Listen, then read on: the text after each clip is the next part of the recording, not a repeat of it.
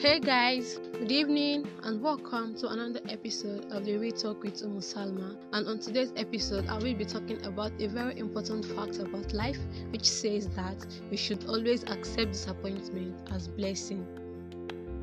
Pain is not a negative force and it is not something that you should hate. Times a person benefits when he feels pain. Feel the pain, trust the process, and never give up for there are greater heights ahead of it.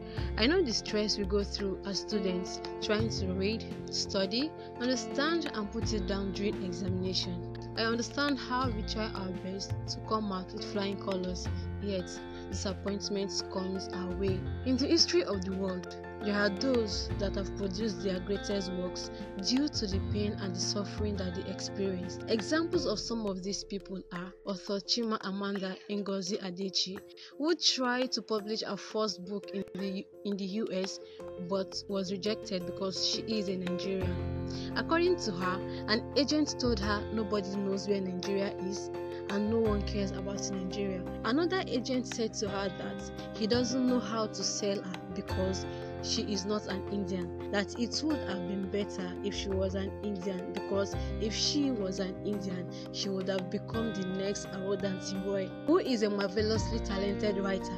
Despite all this, she did not give up.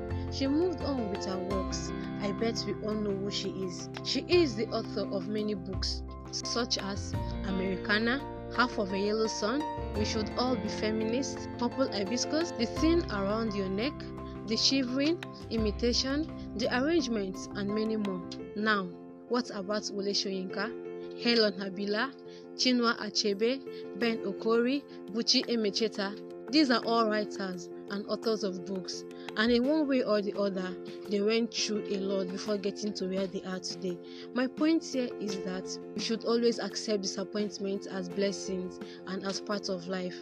Thank you guys for listening, and bye.